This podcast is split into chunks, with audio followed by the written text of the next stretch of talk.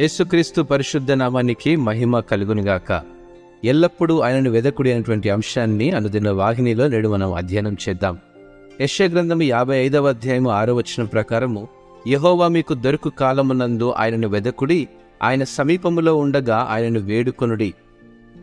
మన ఎడల దేవుని కృప విస్తరించబడాలి అంటే ఆయనను ఎల్లప్పుడూ మనం వెతికే వారంగా ఉండాలి.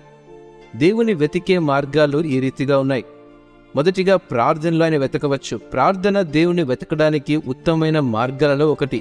కాబట్టి దేవునితో మాట్లాడడానికి ప్రతిరోజు సమయాన్ని వెచ్చించడం మరియు మీ అవసరాలు మరియు చింతనను ఆయనకు చెప్పండి.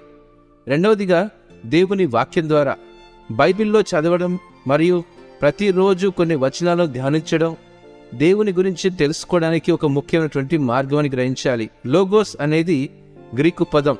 ఇది దేవుని వ్రాతపూర్వకమైన దేవుని వాక్యం లేదా అక్షరానుసారమైనటువంటి బైబిల్ గ్రంథాన్ని సూచిస్తుంది. ఇది సత్యం అండి, జ్ఞానం మరియు అవగాహనకు మూలమైనది.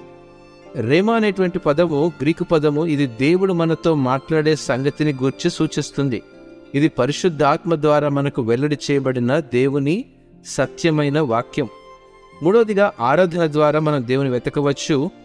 ఈ యొక్క ఆరాధన మరొక మార్గం అండి. కాబట్టి ఆయనను స్తుతించండి మరియు దేవుడు మీకోసం చేసిన అన్నిటికీ కృతజ్ఞతలు తెలియజేయడం.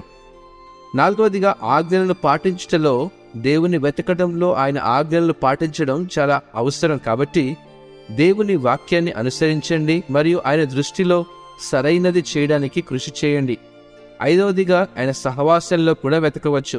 ప్రభువును వెతకమని మిమ్మల్ని ప్రోత్సహించే మరియు సవాలు చేయగల తోటి విశ్వాసులతో సమయాన్ని వెచ్చించడం.